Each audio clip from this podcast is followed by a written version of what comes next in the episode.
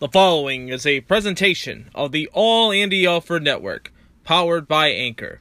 You are listening to Andy on the plethora of platforms with the Anchor Network, whether it be on Apple, Google Podcasts, Spotify, Breaker, and Pocket Cast.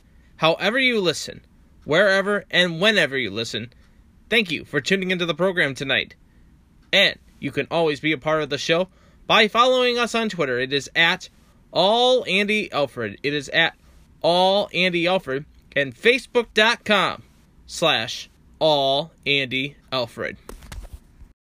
The Lions get the job done against the G-Men and now head over to Oakland for the last time in Oakland to battle the Raiders this upcoming weekend.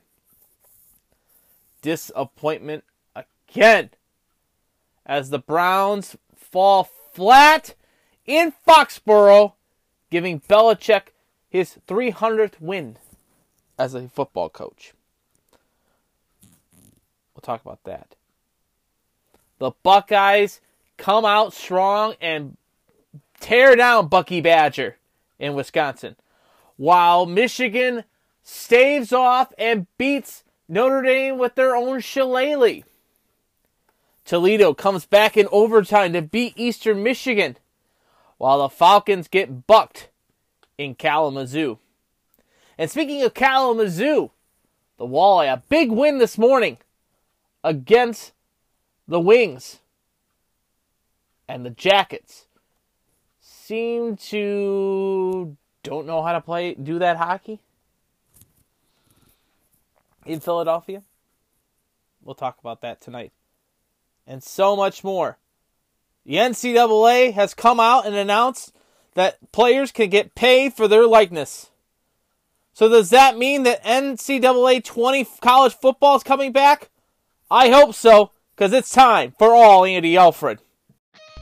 Guess who's back? All Andy Alfred.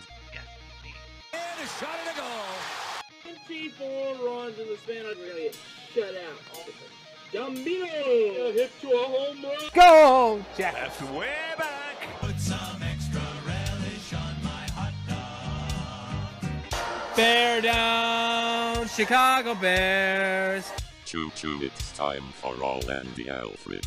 And with that, I say, oh, I love you guys, and welcome into another edition of All Andy Alfred right here on your exclusive home for me, and that is the Anchor Network, and that is with the plethora of platforms with the Anchor Network, whether it be on iTunes, whether it be on Spotify, Google Podcasts, Stitcher, Breaker, Pocket Cast, however you listen, wherever, whenever, and however you listen. Thank you so much for the bottom of my heart for tuning into the podcast tonight. And as always, you can be a part of our show by following us on Twitter. It is at all Andy Alfred. It is at all Andy Alfred. And so welcome into the podcast tonight. Got a lot to get into.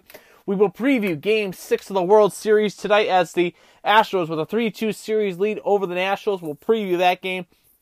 Also, we'll hit the ice for the Jackets report. The Jackets going into Philadelphia this past Saturday and the woes that they had seemed to carry them on to the ice on Saturday. We'll get into that as well as talking about the Walleye. The Walleye coming back home after five games on the road.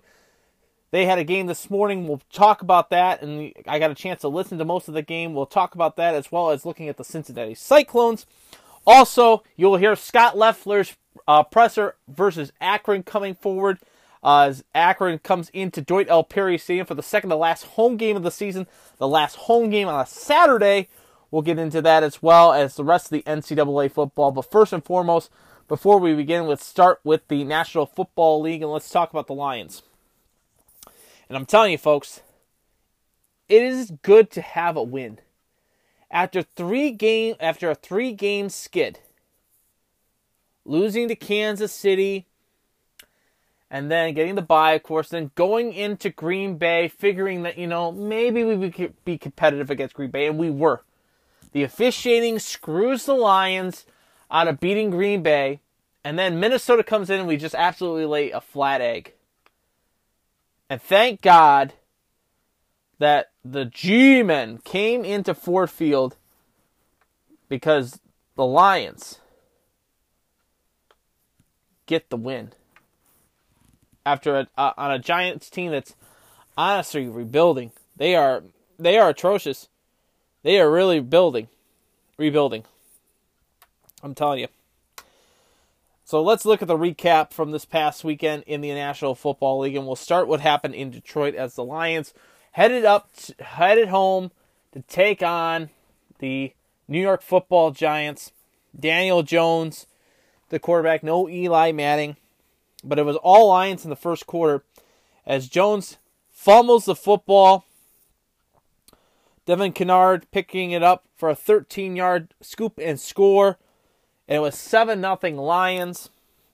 And then Marvin Hall gets the connection from Matthew Stafford on a 49 yard touchdown pass. And it's 14 0 Detroit at the end of one quarter. It was then Darius Slayton getting the connection from Daniel Jones, on a 22 yard touchdown pass. It was seven. It was 14 to seven in front of the Lions for Slayton again connecting on a 28 yard pass from Daniel Jones. Eight plays, 57 yards, three minutes and 30 seconds it took, and it was 14 13. The block kick was blocked. And so the Lions would get another opportunity with less than a minute to play in the in the first half. And Matt Prater knocks a 52 yard field goal. And after 30 minutes of play at Ford Field, the Lions were up 17 to 13. Kenny Golladay in his two touchdown passes this uh, on this Sunday, he got the first connection in the third quarter from Matthew Stafford, a nine-yard pass gets him into the end zone. Ten plays, 75 yards, five minutes and nine seconds it took. The Lions were up 24 to 13. The Giants then comes back with Evan Engram getting a two-yard pass from Daniel Jones. They tried to go for for two points, they failed, and it was 19-24 after three quarters of play. And then Golladay putting a bit of the dagger in a 41 yard touchdown pass from Matthew Stafford, making it 31 to 19. Saquon Barkley getting a touchdown late in the game, making it 26 to 31. And that was the final, folks, as the Lions beat the G Men 31 to 26 at Ford Field and improved to 3 3 and 1 overall. For the Lions in the game, Matthew Stafford 25 for 32, 342, three touchdowns. He did have an interception in the game. His QBR rating of a 93.2 93.2%. On the ground, it was Carson, 12 carries for 34 yards for the Lions. He was the leading rusher for us. Kenny Golladay, six receptions, 123 yards, two touchdowns in the game. Hall, one catch, 49 yards, one TD in the game. Danny Amendola, eight catches, 95 yards, no touchdowns. Marvin Jones Jr., four catches, 22 yards, no TDs in the game. It was also TJ Hockenson with one catch, 21 yards. For Daniel Jones in the game, he was 28 for 41, 322, four TD passes in the game. His QBR rating, unfortunately, was a 62.4%. Saquon Barkley, 19 carries for 64 yards in the game. The defense was strong for most of this game, and it, it, it was like a tale of two Lions teams I've seen in the last week. I tell you, Golden Tate coming back from the trade to Philadelphia. That's the Lions traded him to Philadelphia. He leaves Philadelphia, gets picked up by the Giants.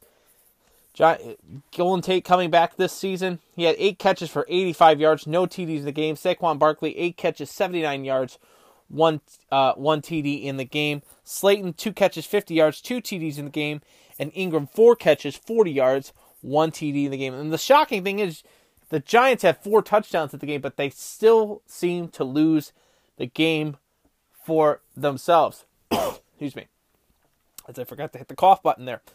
For the Lions, on first down, they had 17 first downs to the Giants 24. On third down, the Lions were 8 for 14. The Giants were 7 for 12. The G men were 0 for 2 on fourth down. The Lions did not attempt a fourth down conversion. Total yards. The Lions had 375 total yards to offense to the to the Giants 370. 316 through the air, 59 for the Lions of the 375. For the Giants, it was 290 through the air, 80 on the ground for the Giants. It was seven penalties, 75 yards for the Lions, five penalties, 44 yards for the Giants. Both teams turned over the football. The Lions had two turnovers, one fumble, and one interception. The Giants had one fumble. Uh, the Lions led did not lead in possession. They had 29 minutes and 13 seconds. The Gi- G-men had 30 minutes and 47 seconds. So the Giants fall in Detroit by a score of 31 to 26. Now the Lions will now head the road. They will go to Oakland this upcoming week, a 425 kickoff as they take on Jon Gruden and the Oakland Raiders for the last time in Raider Stadium. So you're listening to All Andy for tonight right here on the Anchor Network, whether it be on iTunes, Spotify, Google Podcasts, Pocket Casts, however you're listening, wherever you're listening. Thank you for tuning in. Now let's talk about another team. Let's talk about the disappointment that happened this past Sunday at Foxborough. As it was the late game, it was the nationally televised America's Game of the Week, of course, as Tom Brady and Julian Edelman and the New England Patriots welcome in Baker Mayfield, Jarvis Landry, Odell Beckham Jr., and the Cleveland Browns. I tell you, it was over by the end of the first quarter. It really was. And Nick Chubb fumbling the football, you knew it was going to be a bad day. I knew it was going to be a bad day when I saw the forecast on Saturday it was going to rain and be absolutely miserable there. I just knew for a fact that we were not going to win. They were not going to win that game. I absolutely knew it because Baker Mayfield is a is a perfect guy to throw the to throw the ball, and when you take that away from him, you, you, there's going to be problems. Absolutely going to be problems. Started off with Mike Nugent kicking a 20 yard field goal was 3 0. And then Dont'a Hightower picking up the football after Nick Chubb fumbled it, carrying it 26 yards for a touchdown. Julian Edelman then getting an 8 yard pass from Tom Brady. And after 15 minutes of play, it was 17 0 Patriots. Demarcus Harrison getting a pass from Baker Mayfield for 21 yards to going in for the touchdown. And after one half of football, it was the Patriots 17, the Browns 7. So I was thinking to myself, hmm, you know, they could still hypothetically make it. They they get the football to start the second half, and they capitalized on it a little bit. Uh, Austin Seibert getting a 38 yard field goal, making it 17 to 10. But then the Patriots then took it to the dagger. Edelman to from Brady, 14 yards, touchdown, seven plays, 84 yards, two minutes and 26 seconds. New England's up 24 to 10 on the Browns. Then Nugent in the fourth quarter, making it 27 to 10. Seibert making it close with a 20 with a 47 yard field goal with 2:33 to go in the play, game. And it was 27 to 13, and that was the final. Mayfield looking absolutely dreadful in this game. Nick Chubb under 100 yards in this uh, under 150 yards in this game. And looking at the box score at this one, the Browns absolutely dreadful. Baker Mayfield 20 for 31, 194, 1 TD, 1 interception in the game. Nick Chubb 20 carries for 131 yards. He had a great day. I give him that. I will give him that. Jarvis Landry, five catches, 65 yards, no TDs. OBJ had five catches, 52 yards in the game. Harris had the two had the touchdown reception. He got two balls for 33 yards. For the GOAT, Tom Brady, he was 20 for 36, 259, two TDs, no interceptions. Mitchell was the leading ball carrier for the Patriots. He had 21 carries for 74 yards. Edelman, eight catches, 78 yards, two TDs in the game. White, four catches, 75 yards, no TDs in the game.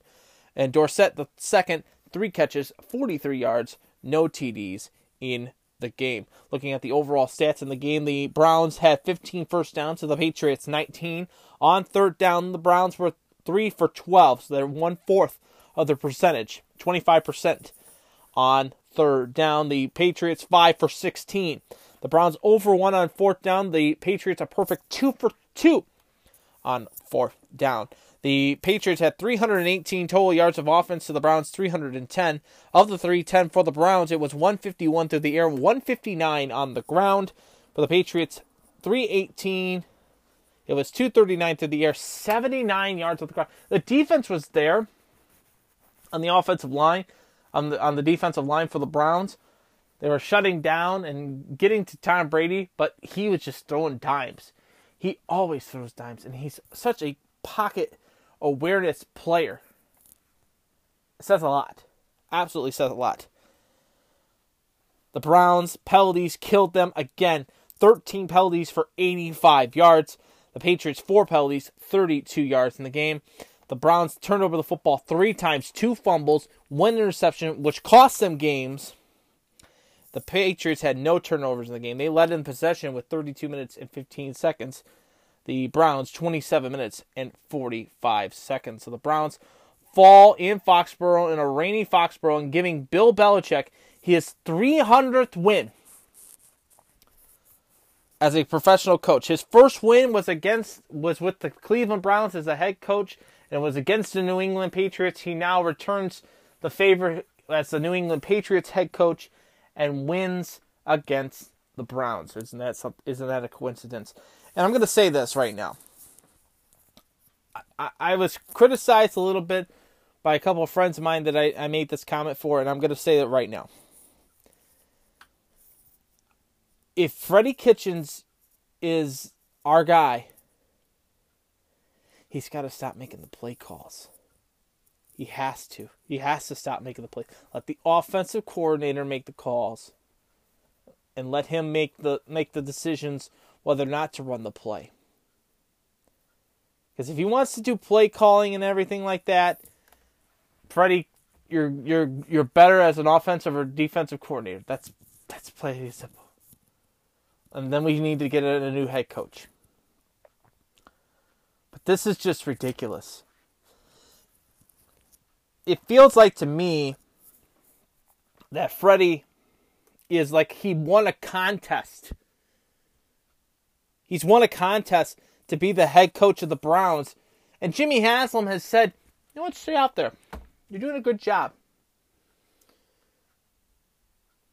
And I think about I thought about it for a while and I'm saying to myself, who's out there? Who is out there for the Browns to go higher? Because nothing's coming off the top of my head. Absolutely nobody's coming off the top of my head. But it's a young team, and it has to learn. It has to rebuild. It has to build. And it starts this upcoming Sunday as they go to Denver, the Mile High, to take on a struggling Broncos team that's also struggling, and now without Joe Flacco. We'll see, and we'll dive more into that as well on the NFL recap, which is starting right here in just a second.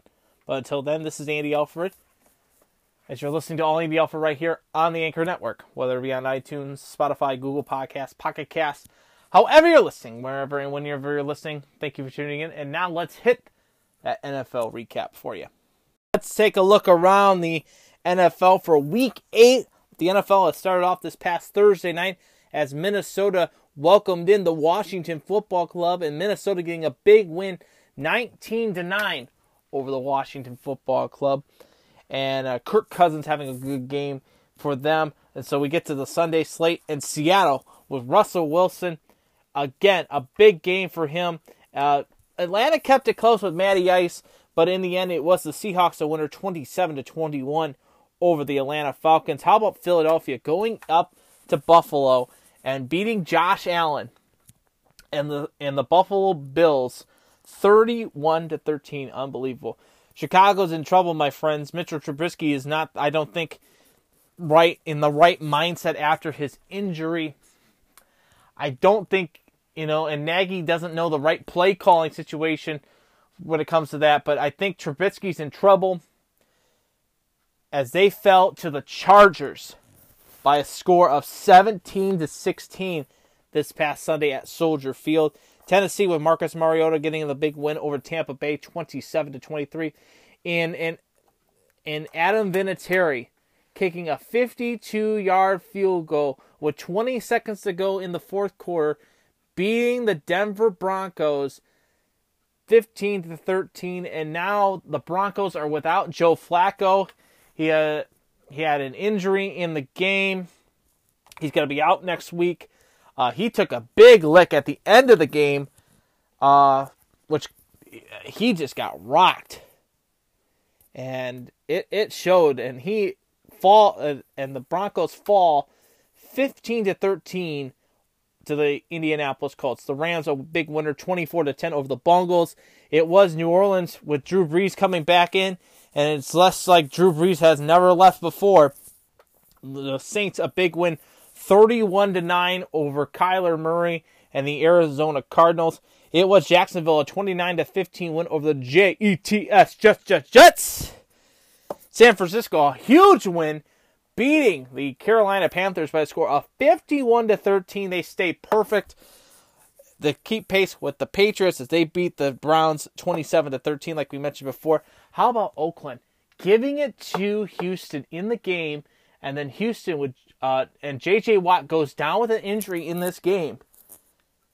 And Winston steps up to the plate, hits a home run, wins the game for Houston. And I'm not talking the Astros, I'm talking about the Texans. Gets that late gets the, the late field goal and they beat the Raiders by a score of 24 27 to 24. The Sunday night game saw what we were hoping was going to be uh, Patrick Mahomes versus Aaron Rodgers, but Mahomes out with the injury. He was on the sidelines and it was all Aaron Rodgers as the Green Bay Packers beat the Kansas City Chiefs by a score of 31 to 24. And then Monday Night Football saw Pittsburgh hosting the Miami Dolphins. Fitzmagic coming back into the game. 14 nothing after the end of the first quarter and then the then you let the Steelers back in the game and they just turned on the heat and that was the end of the story. The Steelers getting a 27 to 14 win over the Dolphins. So now we get into week 9 of this NFL slate. It'll start Thursday night as San Francisco a perfect 7 0 head into the desert to take on Arizona and Kyler Murray and the Arizona Cardinals. I will what, what's to say Jimmy G. I'll take Jimmy G all the way. I'll take the 49ers in the game. Looking at the slated games going forward this upcoming Sunday, of course, uh, it's a Monday. Sunday is the another London game for you. Houston heads into Jacksonville, a 9:30 in the morning kickoff on NFL Network. I'm going to take Houston in the game for that one. Um, so we'll see what happens with that. Other slated games going forward. So those are the two early games. Of course, you'll get most of the picks going forward on our Twitter account as well as on Facebook. Um, and we'll get into some of the what's going to be happening with the program later on on the podcast on our housekeeping portions here in just a little bit. But uh, you know what? Let's do it. Let's do it right now. Week 9 predictions. Buffalo is at home against the Washington Football Club. I'll take the Bills to beat the Washington Football Club. Kansas City hosts Minnesota. It's just a good game. It's just a toss up game to me. I'm going to take the Vikings over the Chiefs. Miami 0 7. Welcome in the Jets, Jets, Jets, Jets. I think they will get the win this week. I take the Dolphins over the Jets. Philadelphia welcomes in Mitchell Trubisky and the Chicago Bears. I don't think he's going to be quite ready again after the the performance he had against the Chargers. I'll take Philadelphia in that one. One o'clock kickoff sees Indianapolis going into Pittsburgh to take on the Steelers. I'm going to take Indianapolis in the game. I think uh, the rallying cry for Pittsburgh is there, but I I just don't see it. I really don't see it. Um, let's see here. You also have Tennessee heading into Carolina to take on the Panthers. I'll take Tennessee in that game. The late game looks like this. Tampa Bay is in Seattle to take on the Seahawks. I'll take the Seahawks in that game. Green Bay heads into LA to take on the Chargers. I'll take Green Bay in that one. The Sunday night game sees Tom Brady and the New England Patriots, a perfect 8 0, heading into Baltimore, take, take on Lamar Jackson and the Baltimore Ravens. The Brady, ran, Brady wagon continues to roll. They'll go 9 0. I will take the Patriots in that game. Monday Night Football sees Dallas heading into New York to battle the G Men again. Again, I say feed it to Zeke. Dak's going to be good. I'll take the boys. So, what sets up this upcoming week, of course, and we'll first start with the Lions. The Lions head in 4:05 kickoff on Fox. It'll be the Lions taking on the Raiders in Oakland. I'll take the Lions. I think the Lions will get to above 500. Jon Gruden won't have his crew ready for this one. I'll take the Lions to beat the Raiders. Denver, 425 kickoff on CBS. Welcomes in Baker Mayfield and the Chicago in the in not the Chicago, but the Cleveland Browns. I'm going to take the Browns. I think the Browns are going to be better, and with no Joe Flacco, I think that they'll have a pretty easy run for that one. So you got a little bit of a surprise tonight. Week nine predictions on a Tuesday night. Why not? As you're listening to All ABL for tonight, right here on the Anchor Network, whether it be on iTunes, Spotify, Google Podcasts, Pocket Casts, however you're listening, wherever and whenever you're listening, thank you for tuning in. And now let's continue to hit the gridiron and let's talk a little college football and let's let's dive into it. Let's why why did Bowling Green get bucked by the Broncos? So this past Saturday, Bowling Green traveled up to Kalamazoo, Michigan to take on Western Michigan. And I figured that this game, after watching Western Michigan play Toledo a few weeks ago, before the Toledo beating in Bowling Green, by the way, Toledo got beat by Toledo by Bowling Green in the game twenty to seven. Um, I figured Western was going to be tough, but I didn't expect us to be this bad in this game absolutely terrible. LeVante Bellamy torched us. Absolutely torched us. He torched Toledo and he just ripped us a new one. He alone scored four of the seven touchdowns Bowling Green gave up. The only bright spot in the game for Bowling Green was that we had the lead after the end of the first quarter. We were up three to nothing at halftime at the first end of the first quarter, and I said, know, we maybe stay with them. But then 21 unanswered points by Western Michigan in the game. Two of which were by Bellamy. And then Devon Tucker and at halftime, we were down 21 to 3. And Loeffler had some problems in this game for himself. And I got to agree with him on this. We'll hear the press conference for previewing Akron here in just a second. He talks about the Western Michigan game. And I agree with him on a couple things. One, he played his he played to score points and put points on the board. Should have ran the clock out, you know, making it only 14 to 3 at the end of the fir- at the end of the first half, but no, he went for the points, failed for it, and it cost them. And they were down 21 to 3 at halftime, and then it just did not get any better. Bellamy torched the secondary in the third quarter just absolutely roasted us. It was 28 to 3 on a 75 yard run. It was goal to the house. Danley had a good game. He he did have some bright spots.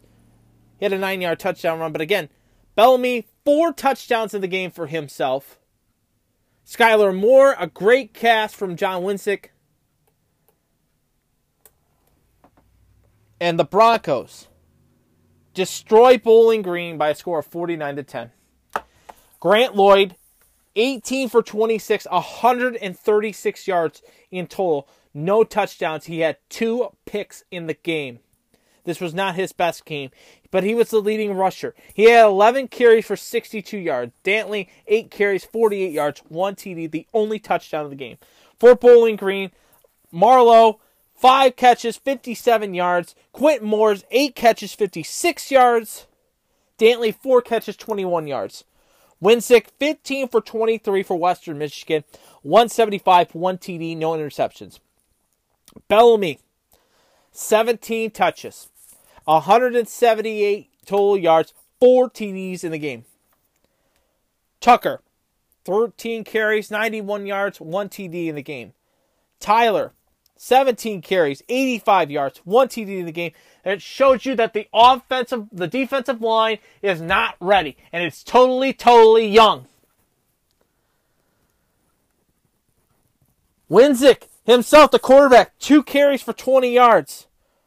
Moore had five catches for 76 yards, one TD in the game. Ricci, five catches, 56 yards, no TDs in the game. Crooms, two catches, 17 yards the game. Here's the stats for you, and this is what's going to get you really fired up. Bowling Green had 14 first downs to Western Michigan's 20. On third down, the brown and orange was 4 for 11. Western Michigan, 11 for 16. They failed five times on third down. They were also perfect, almost near perfect on fourth down. Two for three. The Falcons did not go for it on fourth down.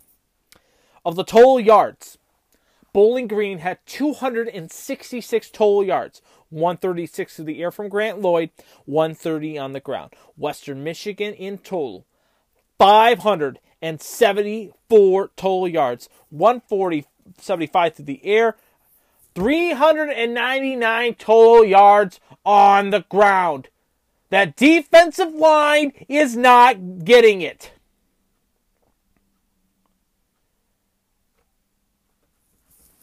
This is a rebuild. I, I just keep saying to myself, this is a rebuilding year. This is a rebuilding year. This is a rebuilding year. This is a rebuilding year. And hypothetically speaking, and I'm just going to spit this off. We would have won this game today. We would have won this game on Saturday. Excuse me. Four of the next five, four of the next game, four, the final four games of the season are against divisional opponents. Would have won this game. It would have been three, three and five. Two opponents we could probably beat. Four, five. Pull an upset against Ohio or Buffalo. We could be bowl eligible. We could honestly be bowl eligible. But, you know, it's a rebuild. It's a rebuild. Both teams have four penalties for 40 yards. The Falcons, two interceptions were the costly. They were the two turnovers in the game. Western Michigan had no turnovers. The Falcons had 23 minutes and 2 seconds of total possession time. Western Michigan 36 minutes and 58 seconds. So Bowling Green absolutely destroyed at Western Michigan. Bellamy torturing us again. And so now we have to pick up and move on. We get ready for Akron this upcoming week. And you'll hear, and Akron is a team that is absolutely desperate. They have not yet won a football game this season, folks. Akron lost this past week to NIU by a score of 49 to nothing. Uh, For the first time this season since week one, Bowling Green is the favorite in the game by only six points going into this upcoming Saturday's meeting against Akron. And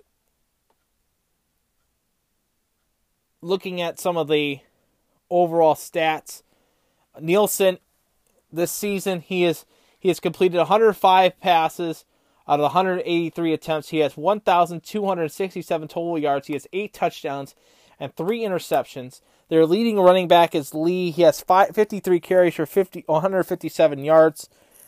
The wide receiving core we have to worry about is Stewart, who's 31 receptions for 437 yards this season. He has three touchdowns in this young season. Looking at it overall, Bowling Green total yards is 334.1 total yards. Akron usually averages about 273.5. They only allow 400. Bowling Green allows 485 yards, and Akron only allows 404 yards. Uh, looking at the last five for Akron, they lost to NIU last week, 49 to nothing. They got beat by Buffalo, 21 to nothing. Kent State they lost 26 to three. They played UMass at UMass and they lost 37 to 29. And they lost to Troy 35 to seven. The last five for Bowling Green, of course, with the loss against Western Michigan this past week, 49 to 10. They get beat by Central Michigan, 38 to 20. The big win over Toledo with a 20 to 7 win. Before, uh, but before that game, they lost to ninth-ranked Notre Dame by a score of 52 to nothing. Uh, Bowling Green averages about. Uh, they allow only 37.3 points per game. Akron 35.8 points per game. Bowling Green points per game are usually 15.4. Akron is usually 10.8. Uh, the money line looks like this if you're looking towards making the money line. Uh, the money line is a plus to Akron at 195. Bowling Green is the negative 235. The spread is six points in favor of Bowling Green. The over under is 50.5. So looking at it, it's going to be interesting to see how it's going to shape out for Bowling Green. Of course, right here every Tuesday, you get to hear the head coach of our Bowling Green State University Falcons, Scot Loeffler. Scott talks about Akron and what they have to look forward to, as well as as we get closer to the end of the season, who he wants to see develop a little bit more, and how he feels about his team and the youth that his team has. So, courtesy of YouTube.com with the Bowling Green Athletic Department, here is the here is the Monday presser from head coach Scot Loeffler of the Bowling Green State University Falcons. Watching the tape, uh, we felt uh, as a staff on both sides of the ball and special teams, uh, we lost the game up front. Uh, their front seven and uh, their offensive line uh, were outstanding, in my opinion. like I said earlier in the week, Uh, I envision uh, after uh, development and through recruiting that our offense and defensive fronts looked like that. They were big, they were strong. we were overwhelmed. Our kids hung in there for the first quarter and a half. And then uh, after that uh, uh, quarter and a half, I thought we were overwhelmed by the strength and power of both fronts. And we were we got ourselves caught in a whirlwind after right before the half. Just like I said, it would have been it wouldn't have been the most popular idea, but I said it at half or at the end of the game that I thought we should have ran the football, got out of the half, 14-3. Um, we're not wired right now to, to go the distance in a two minute situation. We will be in the future. Uh, I've always thought that you need to be aggressive uh, at those end of half situations because they normally dictate a game. But in that situation, we should have uh, uh, run the football, got back to the locker room 14 3. And from that point on, as soon as they scored right before half, we spiraled.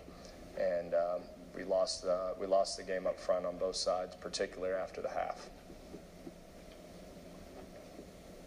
Any questions? After this week, they are 0 and 8. Uh, do you expect to beat a desperate football team?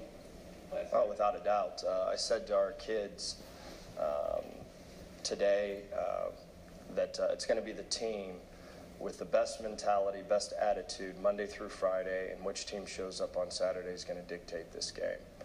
Um, we're in a very similar situation at Akron. They're in a they're in a rebuild also. Uh, some things haven't gone right in their favor. They're banged up. They've got injuries. It's just like we do. And it's going to be the team. They just had a, a very tough road game, similar to us. It's going to be our mentality versus their mentality this week. And the team that has the best practice, the best mentality, the best attitude, and the one that shows up is going to be the winner in this game. Very, uh, two very similar situations with uh, us and them. When there's similar situations like that, do you feel like it's a, a battle of, of who wants to prove that they're rebuilding better at this point? No, not at all. That's that's not the kids' responsibility about a rebuild. It's ours as a staff with recruiting and building mentality and building culture. This is a football game for them, and uh, they've we've had a lot of things that didn't go our way this year, as well as they have. And uh, it's a mentality, it's an attitude, it's who wants to uh, who wants to win the game more. Period. End. And uh, that's got to be shown though. Just like their football team, it's got to happen Monday through Friday, and they need to have great preparation. We need to have great preparation, and whoever prepares better, and whoever shows up Saturday with the with the right mindset and mentality is going to win the game. Even though Akron hasn't won a game yet, what is still something that jumps off at you on the tape that you guys got to handle? Yeah, they're. Uh, when you look at it, uh, they haven't given up a lot of yardage like you would think for a team that hasn't won a game. Uh, they're, there's not too many. Uh, I think there was one game that was over 450 yards that they gave up. They're not giving up a lot of yardage. Um, I haven't got to the, the red area and the third down portion of the tape yet. Uh, so it'll be interesting to see. But when you watch their open field first and second down tape, you're not seeing a bunch of explosion plays. You're not seeing a bunch of uh, uh, misfits in the run game. Uh, it looks like it's hard to move the ball against them. So it's going to be very interesting to look at the situational football, uh, which we'll do today, tonight, tomorrow, and Wednesday, to see where they're giving these points up. So that's one thing that you can take from the uh, from the uh, offensive side of the ball. Uh, their offense against our defense, I think the quarterback's dangerous. Uh, I think he has the ability to make a guy miss, and uh, anytime that you've got a dual threat guy the way he is, it's always problematic. Coach, over halfway through the season, um, I know you took a little bit of the fault for before the half against Western. What have you learned about yourself as a coach this far in the season? Yeah, the uh, the ups and downs and staying positive in, in tough situations. Uh, I'm a perfectionist. Our staff is a bunch of perfectionists, and it's um, it's winning the, the daily battles and staying positive, which you uh, you have to do in these situations. That may, doesn't mean that you're you're settling or what have not, and your standards and expectations haven't changed. But uh, uh, to be negative and miserable all the time is not the way to go. And I've caught myself several times going down that path. I'm, I've always been that way. If it's not right, I'm, uh, I can go from zero to 100 quick. But you got to look at the, the positives that are occurring. There are positives. It's not all negative. We are improved. I said to our football team many times, if you looked at what we looked like on spring football number one to where we're at right now, it's night and day. Is it good enough to win yet? Absolutely not. We're not there yet. But there has been a lot of improvement, and we're not going to sit here and settle. And uh, to say that it's going to be rosy in a, in a, country club around here, that'll never occur. But you have to bring out some positive uh, and talk about some positive that's occurring. So that's been uh, the biggest challenge for me is staying positive whenever things aren't wired right. And uh, they're not going to be perfect for, for a little bit now. So staying uh, positive, yet not folding and, and compromising your standards and expectations has been uh, a real challenge. So I've, I've learned a lot in these last uh, particular three months. What do you say to yourself to talk yourself out of the negative? Uh, you got to look at what's positive, and there, there are. Like uh, you watched how Nico has been playing. Uh, you watched the young freshmen and their development, and uh, so there's there is positive. Uh, you you look back, and I and I caught myself one time pulling up spring football number five, and looking where we're at. It's it's not even close. I mean, it's not even in the hemisphere of how much we've improved. I've watched Grant uh, improve. So there's a lot of it. It's, it's still not though to the standard and expectations that we need, that we need to have, and that it takes to win. Uh, so, you know, building building on some positive is important, and uh, I've been working at that. You know, four games to go, and with the retro rules changing, start to get in guys mm-hmm. and not burn them.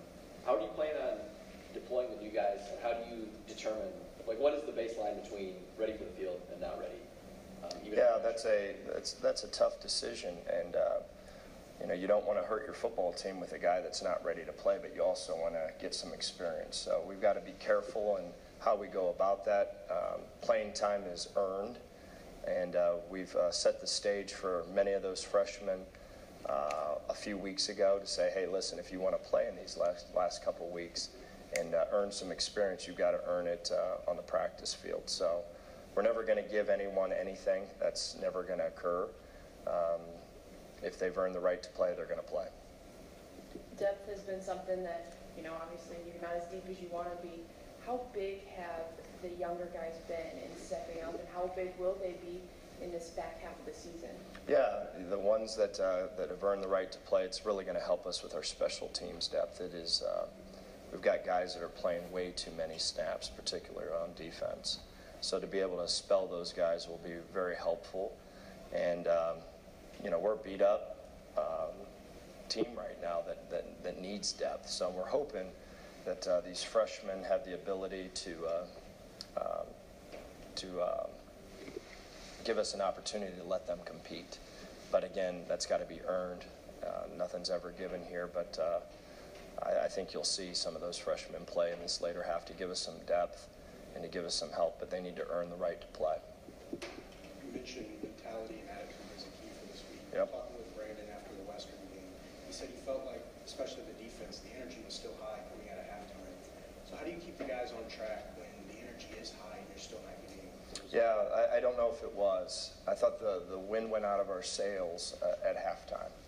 Uh, we did not play well in the second half at all on either side of the football. Uh, I thought uh, the, the the wind went out of our sails whenever uh, we decided to try to go score, uh, and then we let the, Western Michigan come back and drive right down and score immediately. And again, like I said, once we're wired the right way in that situation on paper, you have to go for it because they're going to have the ball coming uh, out of halftime.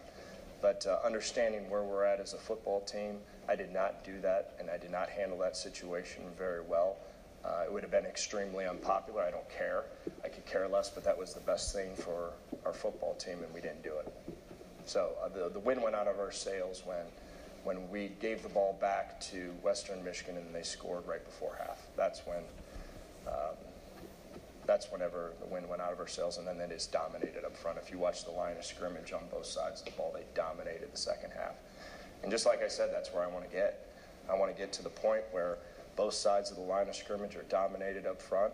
Um, they've done a great job recruiting.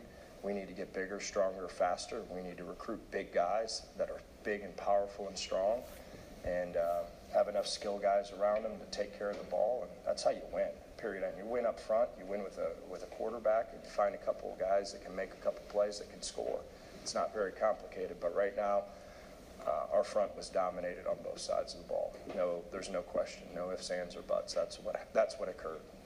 I mean, you guys are hitting some of those benchmarks, though, like bringing intensity, maybe not getting as many penalties, converting on the daily double, and you still don't get the result you want. How do you keep the guys on track and still? Well, if you really look at it, we've we've only won when we've won the daily double, and uh, that's gotta that's gotta continue. And uh, you know, we gotta just like I said, it's uh, there's battles that you gotta win before you're gonna win the line of scrimmage. There's a lot of battles that are occurring that needs to occur in practice, that needs to occur in the off season. There's a lot of things that that uh, that lead up to uh, what the game's supposed to look like, and that's where I got to stay positive. You know, we're not necessarily getting some of the results that we want right now, but uh, to be have intelligence, to be smart, you got to win some battles that people don't see right now in order to give yourself a chance to win a game. And uh, some of our kids right now have really bought into that. Uh, some haven't, and we got to get all of them to buy into. We got to win these these battles before we uh, before we give ourselves a chance to win a game like Western Michigan and to, to be consistent. So, but there's that's where the positives that no one sees. That's where uh, I've got to highlight and do a really good job of staying positive with that. Does that mean our standards and expectations are going to change? No, they're absolutely not. We're going to, if we see a guy not hustling, you're going to know you're not hustling. So uh, there's a fine line. So you just heard Scot Loeffler and his comments. Bowling Green goes home to take on Akron this upcoming Saturday. 2.30 kickoff, excuse me, 2 o'clock kickoff. You can watch that game on ESPN Plus or head down to Doyt L. Perry Stadium. Tickets are available by going to the Stroh Center box office or visiting the website bgsufalcons.com. As you're listening to All Andy for tonight right here on the Anchor Network, whether it be on iTunes, Spotify, Google Podcasts, Pocket Casts, however you're listening, wherever and whenever you're listening. Thank you for tuning in. And now let's recap the full week nine of this NCAA season. So let's take a look at week nine of this past NCAA football season. As uh, we started off on Thursday night as 16th ranked SMU traveled into Houston to battle the Cougars and SMU with a big 34 to 31 win. So Saturday slate looks like this, and the huge upset of the season so far, my friends, as Kansas State, after beating Bowling Green, of course, to start the season off, the second game of the year, they battled the fifth-ranked Oklahoma Boomer Sooners and gave it to Lincoln Riley and the Sooners.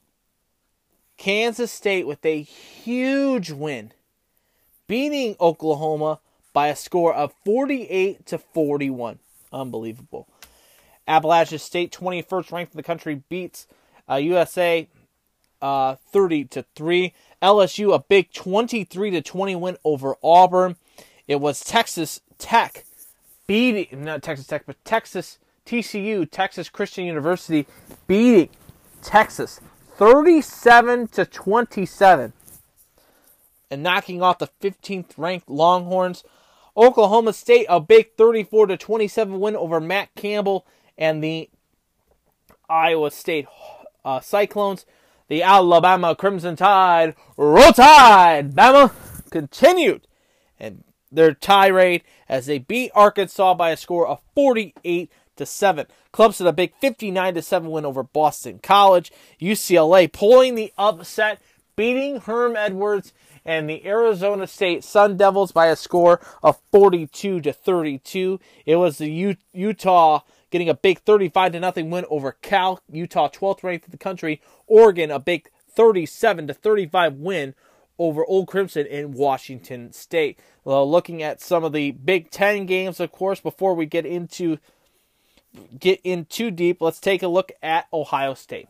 Ohio State, a big game this past weekend as they took on Wisconsin, a huge game. And, you know, it was a struggle. It was a dogfight most of the game. And I, I, I tell you, you know, this Chase Young is turning out to me, for me, being maybe a possibly number one or number two pick absolutely dominant. A great game for this kid. Had four sacks in the game. And early on, it was nothing nothing after the first quarter. And then Ohio State turned on the Jets in the second quarter. J.K. Dobbins rushing for a couple touchdowns in the game. And it was 10 nothing at the halftime.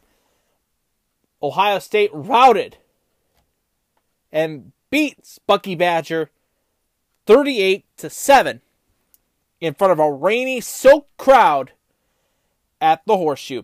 Good game for Ohio State in this game. Uh, Hubbard was the leading person in the first second quarter, getting a field goal. Chase Olave, a 27-yard pass from Justin Fields, and made it 10 0 AJ Taylor, a 26-yard pass from Jake Coan, making it 7 to 10 in favor of Ohio State. And then Fields a 10 yard run, and then Dobbins a 9 yard run.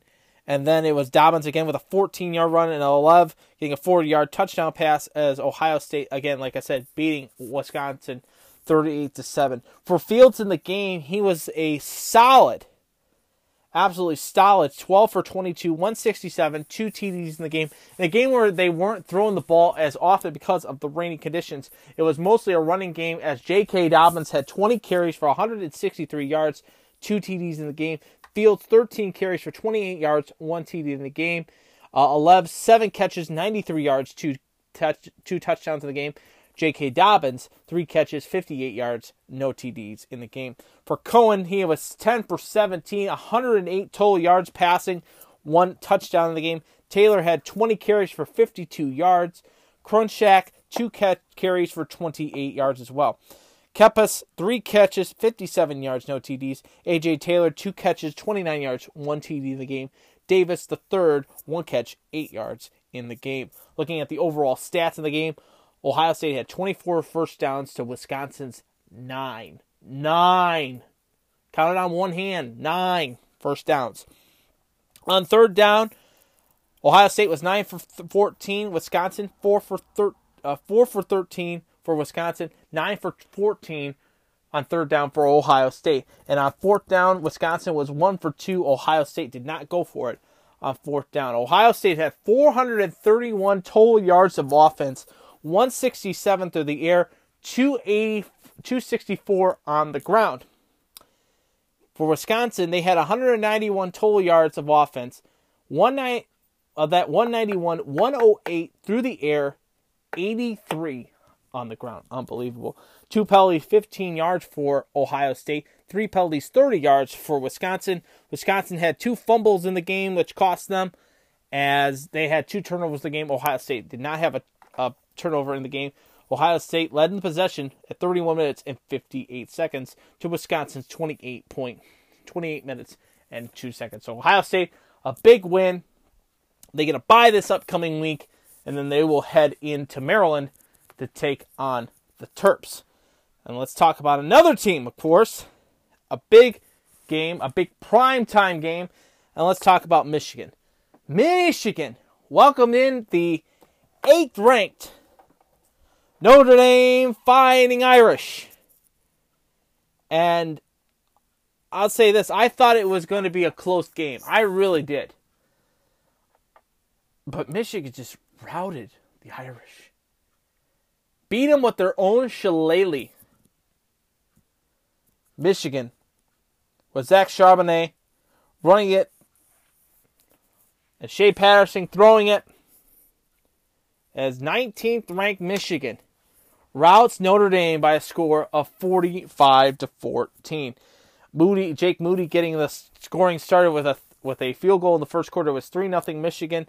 Charbonnet with a 7-yard run in the second quarter making it 10 to nothing and he continued it on later on in that same quarter with another touchdown run. It was 17 to 10 at halftime before Cole Kmet getting a 7-yard pass from Ian Book making it 17 to 7 in favor of Michigan, but then Donovan Peoples Jones an 8-yard touchdown pass from Shea Patterson making it 24 to 7 and then Nico Collins 16 16 yard touchdown pass from Shane Patterson making it 31 to 7. Tru Wilson 27 yard touchdown run making it 38 to 7. And then it was pretty much it. Uh, Javon McKinley 14 yard pass making it 14 to 45 in favor of Michigan and that was the final as Michigan routes Notre Dame 45 to 14. Looking at the overall box score in this game, Ian Book 8 for 25. I'm an Irish fan. I'm, I'm shaking my head at this one. One touchdown, no interception in the game. Provac 3 for 4, 60 yards, 1 TD in the game. Uh, Kelly did not was not very happy about Ian Book's performance in this game. Uh, Smith five catches, five carries for 15 yards. Jones Jr. eight catch, carries for 14 yards in the game. Ian Book has six carries for 13 yards in the game. McKinley, two catches, 42 yards, one TD. Uh, Claypool, four, two catches, 42 yards. Kmet, two catches, 25 yards, one TD in the game. For the Michigan Wolverines, it was Shane Patterson, uh, six for 12 for 100 yards, two TDs in the game. Dylan McCaffrey, two for two, 34 yards, one TD in the game. Uh, Jimmy was very happy with the performance of Shane Patterson and McCaffrey together. Haskins, 20 carries for 149 yards, no TDs in the game. But Charbonnet, 15 carries, 74 yards, two TDs in the game. Wilson, 6 carries, 45 yards, 1 TD in the game. Donovan Peoples Jones, 2 catches, 28 yards, 1 TD in the game. Collins, 1 catch, 16 yards, 1 TD in the game. Salstrees, 3 catches, 73 yards, 1 TD in the game. Looking at the overall stats at this game, it was Notre Dame with 12 first downs to Michigan's 23. On third down, Michigan was 4 for 13. The Irish were 3 for 15. On fourth down, the Irish were 0 for 1. Passing wise and total yard wise, Michigan had 437 total yards of offense, 134 through the air, 303 on the ground. For the Irish, they had 180 total yards of offense, 133 through the air, 47 yards on the ground. Unbelievable. They average only 1.5 yards a rush. I had to say that attempt. And they attempt uh, 31 attempts for 47 yards. Unbelievable. Seven penalties, 62 yards in favor of the Irish. Four penalties, 50 yards for the Maize and Blue. They had two fumbles in the game. The Irish did no turnovers for Michigan in the game. They also let Michigan led in the possessions with 34 minutes and 37 seconds. The Irish 25 minutes and 23 seconds. So Michigan a big routing win. They now go to Maryland to play the Terps before the Terps go to host the um, host the uh, the Buckeyes. So Michigan goes to Maryland. Noon kickoff this upcoming Saturday. Rest of the Big Ten looks like this: Iowa a big twenty to nothing win over Northwestern. It was Illinois a twenty-four to six win over Purdue. Rutgers beats Liberty by a score of forty-four to thirty-four. How about Penn State going into Sparty Stadium and beating the Spartans 28 to 7 and there is some trouble my friends at MSU um, Mark Dantonio is in the hot seat my friends I, I I love Dantonio he's a great coach winningest coach in football history for this program but he's in trouble absolutely in trouble PJ Fleck and the Minnesota Golden Gophers are perfect in the West as they're with their big 52 to 10 win over Maryland. Maryland, Nebraska falls to Indiana by a score of 38 to 31 in week 9 of the college football spectrum. Looking at the Mid-American Conference from week 9 besides Bowling Greens being routed in Western Michigan, it looked like this. It was Ohio, a big 34 to 21 win over Ball State, and IU beating Akron by a score of 49 to nothing, like I mentioned earlier. Buffalo, a 43 to 20 win over Central Michigan. Miami of Ohio, a 23 to 16 win over Kent State. So we get into the other team that is in the Mid American Conference, and of course, a big matchup against Eastern Michigan versus Toledo. Toledo getting routed last week by Ball State. Had to make a comeback in this one, and they did make a comeback. It was a dogfight. It was an absolute dogfight. It had to go to overtime. And Toledo pulls it out by a score of 37 to 34 in the game. Looking at the overall stats in the game, Eli Peters 9 for 18, 138 yards, 2 TDs in the game. Uh, Koback had 32 carries for 259 yards. He led in the touchdowns with two TDs. Uh, Seymour had 21 carries for 94 yards, one TD in the game. McKinley, two catches, 85 yards, no TDs. Mitchell, two catches, 22 yards, one TD in the game. Rosi, one catch, 15 yards, one TD in the game.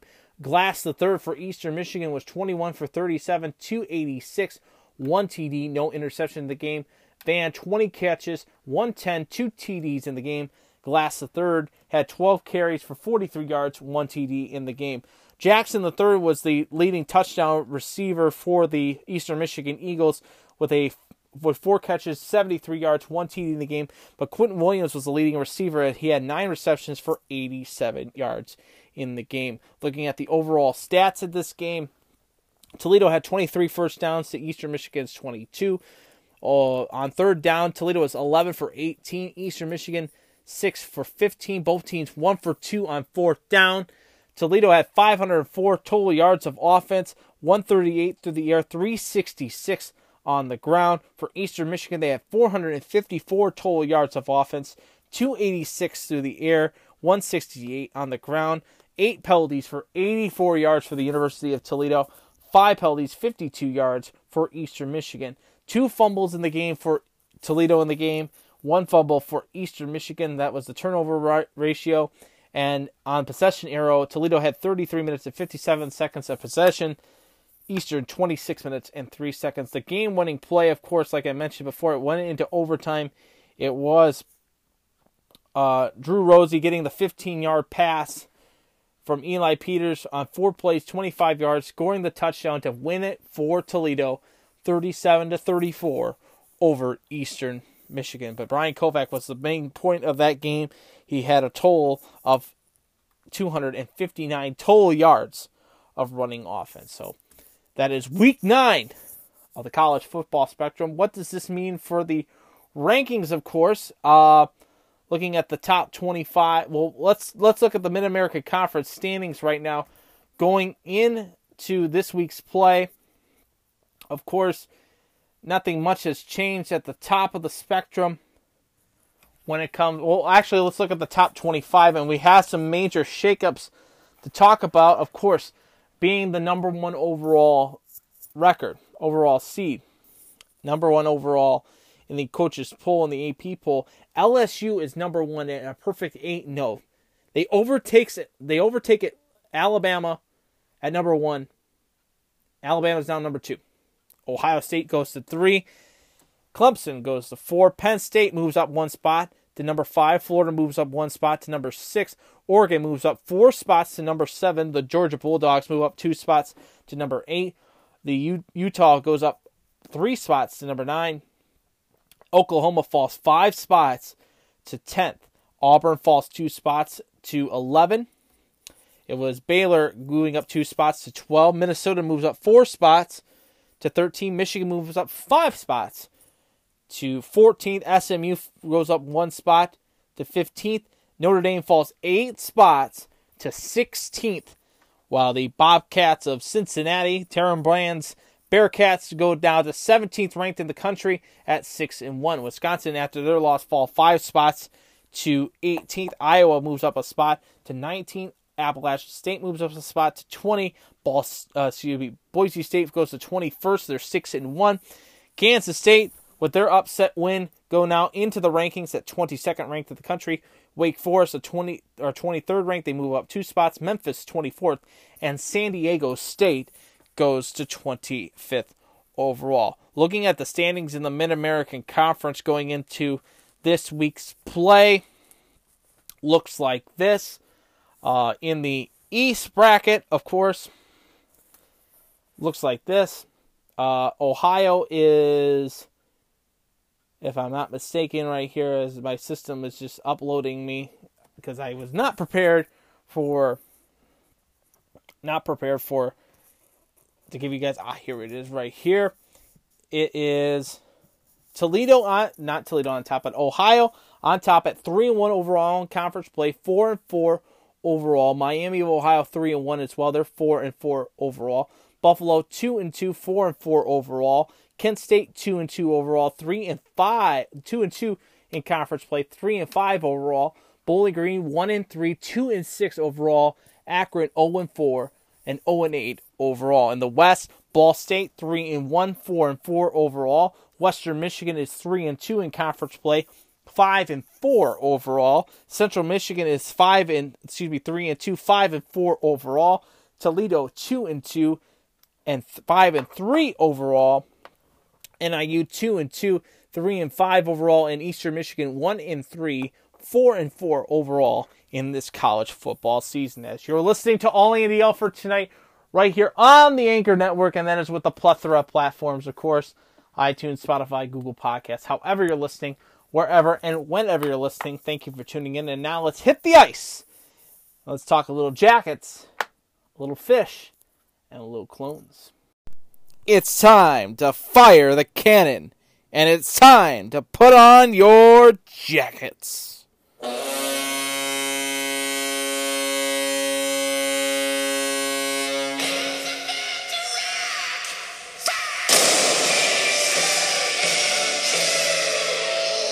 It's time for the Jackets Report right here on All Andy Alfred. So it's now time for the Jackets report, like you just heard before. The Jackets a big week as they got a big win last Monday against the Toronto Maple Leafs. They were looking to continue the streak as they welcomed in to Nationwide Arena the Carolina Hurricanes, the bunch of jerks, and the Jackets getting a big win in overtime, setting it up, setting it up for as Cam Atkinson getting his win, getting the goal and beating Liner and we'll get into that here in just a second. But it started off in the first period with Alexander Texier getting his second goal of the season from Bemstrom and Nash. It was 1 0 in favor of the Jackets. And then Dougie Hamilton tying the game at one apiece. his sixth of the season from Fogner and Sylvain, and it was tied at one. Not even a minute and a minute and ten minutes later, into the first period, and then Carolina went off. Ryan Dzingel, the former Jack, getting his third of the season, beating Joonas Korpisalo, and it was 2 0 Carolina before then then Sebastian Aho, his third of the season from from Plesac and Walmart, and it's 3 1 Carolina after 20 minutes of play, and I'm saying to myself, oh, here we go. They gave it up again. And here's the funny thing: I was in, I was at a uh, gas station. I was listening to the game. Coming back from a dinner. I was listening to the game. I go in to get gas and a soda and everything like that. Come back, pump the gas, get back in the car, and it was 3 1. And I had to go look at the highlights because of that. And I said, oh God, here we go. The Jackets are falling apart after a good week against Toronto. They're falling apart now against Carolina. And boy, did I doubt me wrong. Ryan Murray getting his first of the season in the second period from Boone Jenner and David Savard.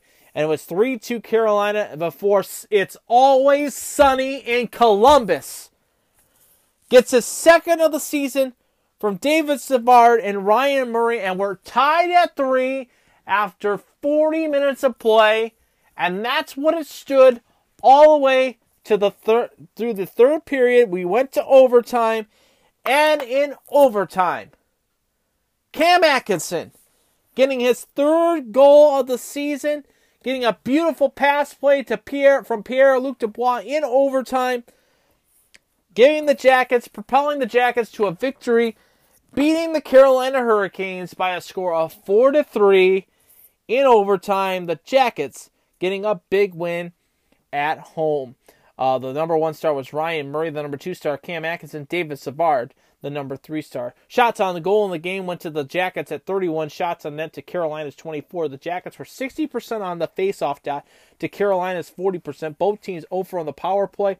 The the uh, the Hurricanes had six minutes in penalties. The Jackets had eight minutes in penalties. Carolina out hit the Jackets 21 to 16. The Jackets had more blocks, 19 blocks to 12 blocks in the game. For Joonas Korpisalo in the game for the Jackets, he had a good game for him. Uh, it was actually uh, Peter Mrazek was the starter for the Hurricanes. He stopped 27 to 31. His save percentage of a point 871 for the Jackets. Korpisalo stopping 21 of 24. His save percentage of point 875. So the Jackets a big win, beating the Hurricanes 4 to 3. Then on Saturday, they traveled to the city of brotherly love to take on the Philadelphia Flyers. And overall, it looked like it was going to be a good game for the Jackets. It was a dogfight back and forth. Jakub Voracek getting his third goal of the season, starting off the scoring at the 14:51 mark of the first period. It was one nothing Philly before Boone Jenner. Some goals make you want to go Boone. His second of the season from Sonny Milano and Zach Attack Werenski. his third assist of the season, tying the game at one apiece after 20 minutes of play. Pierre Luc Dubois starting it off for the Jackets in the second period, his fifth of the season from Gustav Nyquist and Seth Jones, making it 2 1 in favor of the Jackets. Before then, Jan- James Van Riemsdyk, his second of the season from Golshablev and Jakub Voracek, tying the game at two apiece. Before then, excuse me, before the end of the period, it was Boone Jenner getting his third goal of the season, his second of the night from Josh Anderson and Sonny Milano, and it was 3 2 Jackets. Going into the third period, Josh Anderson getting another goal, making it 4 2 CBJ. His first of the season from Dean Kukan and Gartov at the 213 mark of the third period. And then it happened. It just happened. A total of five unanswered goals from Philadelphia in the third period. Gosver, his first. Van Riemsdyk, his third, tying the game on a tip-in shot by Provorov and Voracek. Then Kevin Hayes, his fourth of the season, 5-4 Philadelphia. I said I said, well, we're going to lose this game. And then Raffy getting his third from Hayes, making it 6 to 4. And then on the power play, Thomas Konecny, his fifth of the season. And Philadelphia beats the Jackets seven to four. Van Riemsdyk, the number one star, Kevin Hayes, the number two star, Voracek, the number three star. Philly had 46 shots on net to Columbus's 26. They led in the faceoff dot 64% to 35%. Philly was 2 for 4 on the power play. Columbus 0 for 5. They had 10 minutes of penalties. Columbus did. Philadelphia had 12 minutes in penalties. The Jackets out hitting the Flyers 23 to 22. They also led in blocks 17 to 7. The Jackets started Joonas Korpisalo. He stopped 39 of 45. His save percentage of .87 in the game. For the Flyers, it was uh, Elliott stopping 22 of 26. His save percentage of .846. So the Jackets fall in Philadelphia, seven to four. Tortorella was not happy after the game with that one. So the Jackets are are off. They will be back on the ice on the 30th, which is tomorrow. They will welcome in Connor McDavid and the Edmonton Oilers on the 30th. And then on November 1st, which is Friday, they'll travel to see the defending Stanley Cup champion St. Louis Blues at 8 o'clock puck drop for that one. The next night, they come back home to Nationwide Arena to welcome in the Calgary Flames. Uh, 7 o'clock puck drop for that one on Saturday night. Looking at the rest of the schedule for the Jackets, they will then have a, two days off and then they welcome in the Vegas Golden Knights on the 5th of November 2019 before a long road trip out to Arizona for at a 9 o'clock drop and Colorado at a 9 o'clock drop next Saturday night. So the Jackets going to be interesting to see what happens with them going forward. So looking at the slate from yesterday, Monday night, was a light slate. Arizona wins in a shootout, beating the Buffalo Sabres three to two. Florida falls to Vancouver by a score of seven to two. Tonight on the docket, a full slate of games. Washington is in Toronto to take on the Maple Leafs. Winnipeg is in Anaheim to take on the Ducks. Nashville hosts the Chicago Blackhawks. It'll be San Jose into Boston to take on the Bruins. Philadelphia is in Pittsburgh to take on the take on the Penguins. Carolina will welcome in the Calgary Flames. Edmonton before they come to Columbus on on the 30th tomorrow night. They go into Detroit tonight. Tampa Bay is in New York to tattle on the New York Rangers, and it will be the Arizona, excuse me, the Minnesota Wild taking on the Dallas Stars. Besides the Jacket game tomorrow against the Oilers, the game of the uh, the Wednesday night rivalry game sees Phil, uh, excuse me sees Minnesota traveling into St. Louis to take on the Blues. Other games sees Tampa on the road to play the Devils. Montreal is in Arizona to take on the Coyotes. The Canucks are in LA to take on the Kings, and the Panthers travel to Colorado to take on the Avalanche at 10 o'clock puck drop for that one. That's going to be interesting start time. A late eight, excuse me, a late nine o'clock puck drop for that one right there. As you're listening to All Andy Alfred tonight, right here on the Anchor Network. Looking at the standings going into today's play, we'll look at the division race. We won't look at the playoff racing right now. In the Metropolitan Division is Washington in top spot at 8 2 and 3 with 19 points. The Islanders are 8 3 and 0 with 16 points. Carolina is 7 3 and 1 with 15 points overall. Uh, in fourth spot is the Pittsburgh Penguins at 7 5 and 0 with 14 points. Fifth seed is the Columbus Blue Jackets at 5 4 and 2 with 12 points. Philadelphia 5 4 and 1 with 11 points. The Rangers are 3 5 and 1 with 7 points. And the Devils are 2 5 and 2 with 6 points. In the Atlantic Division, top spot right now is the Buffalo Sabres at 9 2 and 2 with 20 points. The Bruins are 8 1 and 2 with 18 points. The Florida Panthers are 5 3 and 4 with 14 points. Toronto's in fourth spot at 6 5 and 2 with 14 points. Tampa Bay 5 3 and 2 with 12 points. The Montreal Canadiens are 5 4 and 2 with 12 points. Ottawa is 3 7 and 1 with 7 points. And the Red Wings are 3 8 and 1 with 7 points overall. Dead, dead last right now. Second to last, excuse me, in the Eastern Conference. In the Western Conference, in the Pacific Division, it is the Edmonton Oilers at 8 3 and 1 with 17 points. Vegas is 8 5 and 0 with 16 points. Arizona 7 3 and 1 with 15 points. In fourth spot right now is the Vancouver Canucks at 7 3 and 1 with 15 points. The Anaheim Ducks are 7 6 and 0 with 14 points.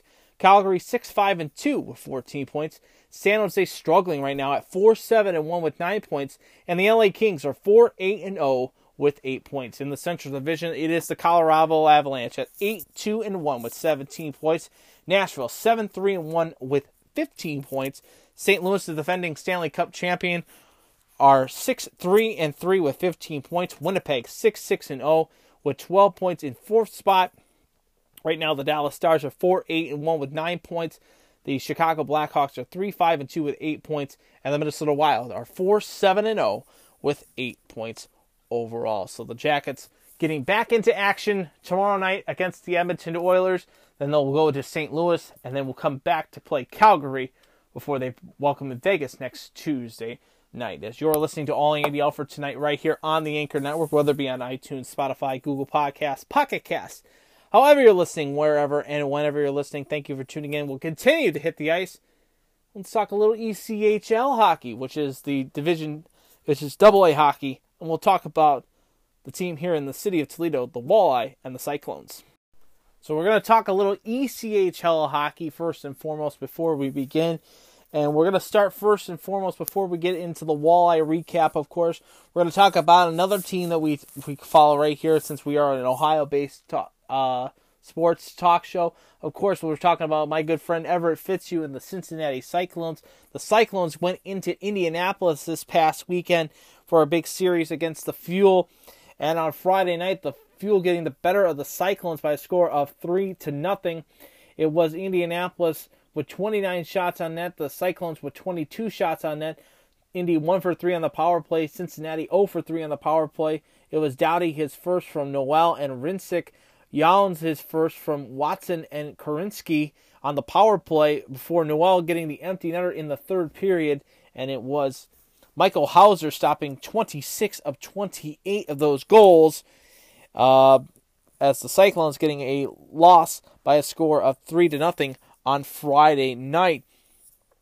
And uh, also on that same night, the Walleye were taking on the Kansas City Mavericks in Kansas City as the Walleye fall to the Mavericks at Sherville I Center Arena by a score of 6 to 4. The Walleye uh, were down 3 to nothing until Gorinsik getting his second of the season from Crawford and Hensick on the power play, making it 3 1. Parks for Kansas City getting a goal in the second period. Folie getting his first as well, and Caruso his third, which led up to the 3 0 lead for Kansas City before Gorinsik hitting his second. Toledo then Kestner getting his first from Spiza and Hensick, making it 3 2. Kansas City then getting it from Parks, his second from Woods and Walker, making it 4 2. Amorosa getting his first of the season from Holtz and Dosher, making it 5 2 Kansas City before Loggins his first from Berschbach and Spiza on the power play. And it was then uh, Moles, Holes getting his first from Van Strahl, making it 6 3. And then Barrazzo getting a shorthanded penalty shot, beating the goaltender uh, Nick Schneider as the as but the the fish fell to the Mavericks by a score of 6 to 4. The Mavericks led in shots 36 to 20, 21. Both teams 3 for 6 on the power play. Kaden Fulcher stopping 30 of 36. Snyder stopping 17 of 21 in the game this past Saturday. Uh, this past Friday. On Saturday night, the Cyclones getting a 3 2 win over the Indy Fuel. And it was Johnson getting his first at 27 seconds into the first period before Indianapolis Strope getting his first and second, making it 2 1 Indianapolis. Uh, Rupert and Noel on the first assist, Korinsky and Watson on the on the second goal assist. It'll be Edward his third goal of the season for the Cyclones, making it 2 2 after halfway through the second period. Actually, uh, two minutes into the second period. And then the former Walleye and the former Cyclone Cody Soul getting his first goal of the season from Ward. And that was the difference maker and that was pretty much the end. That was the ending of the scoring as Cody Sewell gives the Cyclones the win by a score of three to two. The Cyclones out shooting Indianapolis in the game, twenty-eight to twenty-five.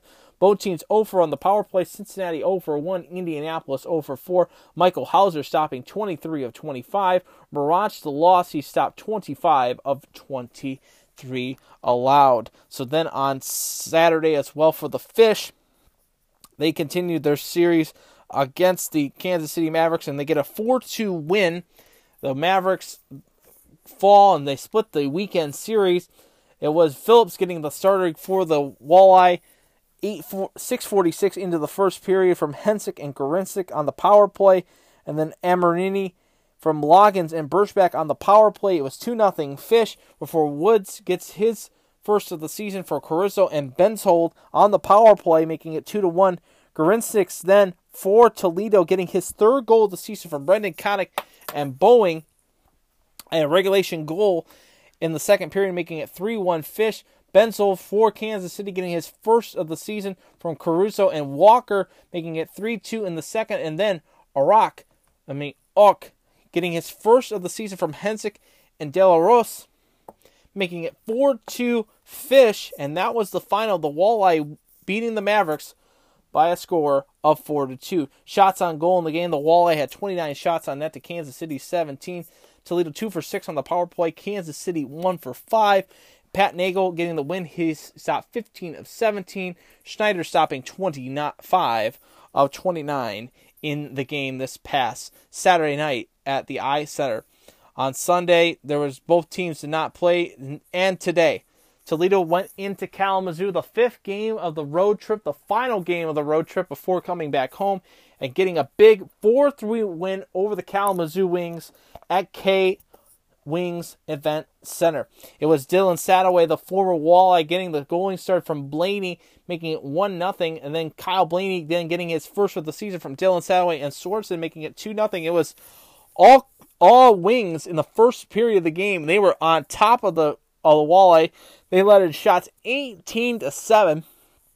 And then in the second period, it was all fish. Brandon Kotick from Benenzo and and Hensick making it 2-1 fish. And then Ermini getting the goal, beating Hildebrand from Berschbach and Orlatsky, making it 2-2 after 20 minutes of play.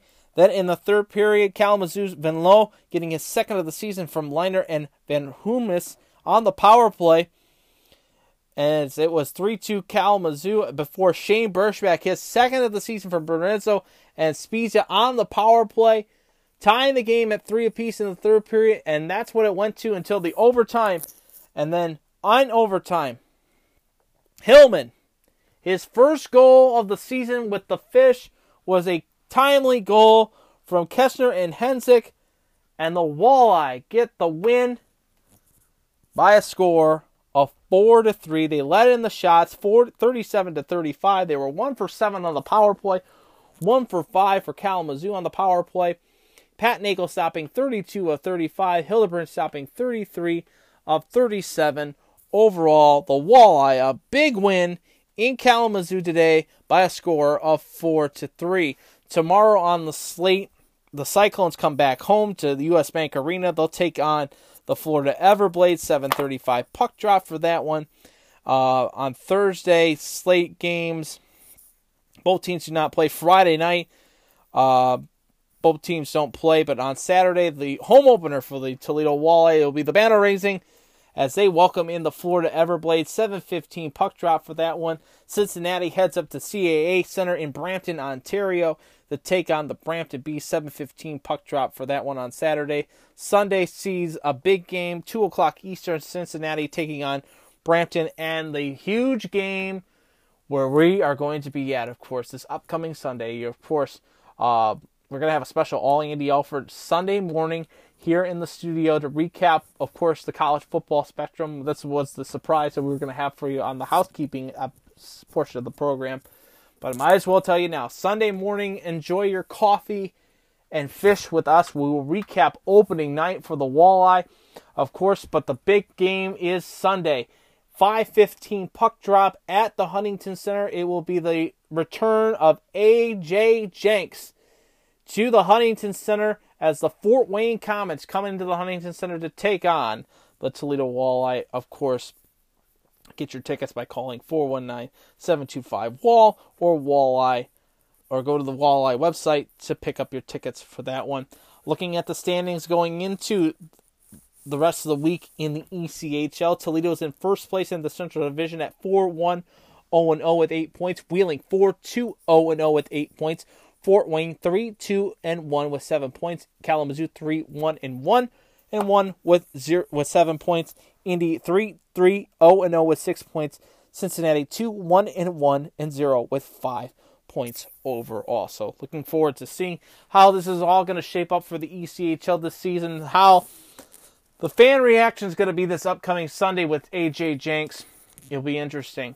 It'll be absolutely interesting. Cannot wait to see what happens. As you're listening to All Andy Alford tonight, right here on the Anchor Network, whether it be on iTunes, Spotify, Google Podcasts, Pocket Cast, however you're listening, wherever and whenever you're listening, thank you for tuning in. And now let's briefly talk about the World Series before we get into Andy Rants tonight. Of course, a big game tonight happening in Houston, Texas, as it is game six of the World Series. Houston up in the series three games to two. Looking at the recap before you guys before you guys tonight. Uh, when we last left you on the air on Tuesday for it was the opening of the World Series. Washington was a winner five to four. They got big two big wins in Houston beating up the Astros 12 to 3 in game 2, leading the series 2 games to nothing before going back to Washington and falling to the Astros by a score of 4 to 1. Saturday, the Astros coming out and pounding the Nationals by a score of 8 to 1 and then on Sunday night, a big win for the Astros, getting the series lead, taking three big games in in Washington. The road team has helped themselves to the home cooking of their opponents as Houston beat the Nationals 7 to 1 on Sunday tonight. On the docket of course Stephen Strasburg on the hill for the for the Washington Nationals he's got a good record overall um, he's 1 and 0 in play this season in the World Series on the bump tonight for the Houston Astros this evening. It is going to be the one and only Justin Verlander on the hill tonight for the Astros. If it gets to a game seven tomorrow, it looks like it is going to be possibly Max Scherzer. He was pulled from his start this past weekend uh, for back spasms and arm spasms, um, but it looks like um, it it looks like he will he has been cleared to start if the Nats are going to be going into game 7. Um it'll be interesting to see what happens with that. Um, I figured it's probably going to be either Zack Greinke or Ian Cole to start. If it is a do or die game for the Astros, I think it will probably be it will be Ian Cole to start for that, or Zack Greinke for that game. So we'll see what happens. Uh, my prediction was absolutely wrong. I thought it was going to be Astros in five, but it looks like it's going to probably be either Astros in six or Washington in seven. We'll see what happens. As you're listening to All Andy Alford tonight, right here on the Anchor Network, whether it be on iTunes, Spotify, Google Podcasts, Pocket Cast, however you're listening, wherever you're listening, thank you for tuning in. Let's now get into Andy Rants. So we'll continue the flow. And first and foremost, if you haven't hit the subscribe button yet, then what are you doing? Hit the subscribe button. We do podcasts now every Tuesday and Fridays right here on the Anchor Network. So it's now time for Andy Rants and uh, housekeeping to pass along to you. Of course, you just heard it a little bit ago. Sunday morning with coffee and Alfred, of course.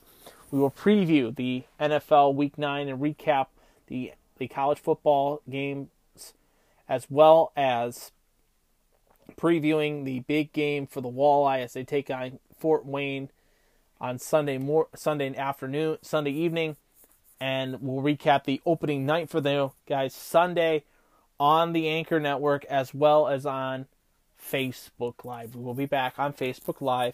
Uh, so we'll be doing a show on Sunday, not Friday, this upcoming week. So that's information to pass along to you guys. Also, next Tuesday, uh, the f- excuse me, next Monday, the fourth, uh, we are in production for Andy and Money with uh, yours truly and Nick, the Money Man DeVera. will be doing our first show. Um, we will still have all Andy Alford that follow that Tuesday. It will be, still be on the air, but then Wednesday there will be the postage date for the show. Looking forward to having a discussion with my old broadcast partner Nick the Money Man DeVera. We're going to be doing the show like it was back in the day. Uh, looking forward to doing that with him. We will we'll be taping on Monday, and we'll have more information for you guys on Tuesday. So All Andy Alford with that regarding of that, and you will also get a special preview listen to it right here, and it's going to be all in corpuses of the All Andy Alford Network. So looking forward to that, and it's a good partnership with Anchor. Looking forward to doing that with you guys right here. So it's time for Andy Rants. And today, the big news of the day is that the NCAA has announced that, that players can can make profit off of their likeness, and they will be paying the players for their likeness as well. This brings up the debate that I have been always thinking about, and the NCAA made the point of it today, and that is paying to play. And now, the big being paid to play. I've always been a big proponent of against it, in my opinion, because if you're getting a full ride scholarship, you don't deserve to have money given to you to play sports. You earn that when you become a professional. Uh, you're earning a free scholarship, free tuition, which is forty to fifty thousand dollars when it comes to scholarship. You're living on the campus, they're feeding you, they're taking care of you, and everything like that. And I think it's it's a little ridiculous when it comes to that. You know, students like myself that went to Bowling Green State University had to pay everything almost out of pocket. Paying for it now with loans, paying loans and everything like that. Paying loans back and paying paying the university back. These kids that want money for playing don't understand that they are getting paid already by the university with free with free tuition, free room and board. A lot of them are on meal plans, so they get free food. They get free food from the university when it comes to uh, going to events and stuff like that. I'll give you a perfect example of that. I used to when I was with bowling with the Bowling Green Radio Sports Organization, we would travel across the country, and when we do road games, you know, these players would be eating really well. Panera. Uh, my first ever road trip to Buffalo, New York, we went to Outback Steakhouse for dinner. Absolutely fantastic. So these players are getting paid are, are getting paid through the university for tuition, board, meal plan and eating and everything like that. What what else is there? What else is there for the players to do? Players to get. I mean, you can't accept bribes and cars and tattoos and stuff like that for your like for everything like that. So now you're getting the players have will get paid for their likeness on like creative ideas and posters and billboards and stuff like that to promote the university, which is fine by me on that aspect. But hearing what the what the NCAA, you're hearing rumblings that if the universe, if the players are going to get paid, what it's going to be. It's going to be five to seven percent of the tuition that a player that a player gets. So, I'll give you an example of this. Uh, Bowling Green State University, the average tuition is about fifty to sixty thousand dollars a year for two semesters. So the player is going to get five to seven percent of that, so fifty to sixty thousand dollars, averaging about about about five about four hundred to six hundred dollars an attempt basically. And if you broke that down a little bit, if you're an athlete, a little bit more, and you're by game wise, you're getting about twenty to thirty dollars a game. Don't you understand that you're getting tuition for free? You're getting room and board for free. You're getting meal plan for free. You're getting all the equipment that they have for free. Why can't you be grateful for what you have? Absolutely be grateful for what you have. And it's going to trickle down to if the, if it does come to us having to pay the players in NCAA football, it's going to hurt. It's not going to hurt just the university. It's going to hurt all the students like us that have to pay out of pocket because we're going to have to pay more. Because I'll give you a perfect example. Let's just say, let's just say Grant Loy gets paid, gets everything for free. I'm going to have to pay the bill for that. I don't think that's right for every student to have to pay for the bill for that. I really don't. So all I have to say to this is that be grateful for what you have if you're a college athlete because you could be like every other student in the campus struggling to pay bills, balance balance a checkbook and whether or not you're going to be eating at for you it's either you're going to be eating at the Oaks and enjoying lunch with your meal plan or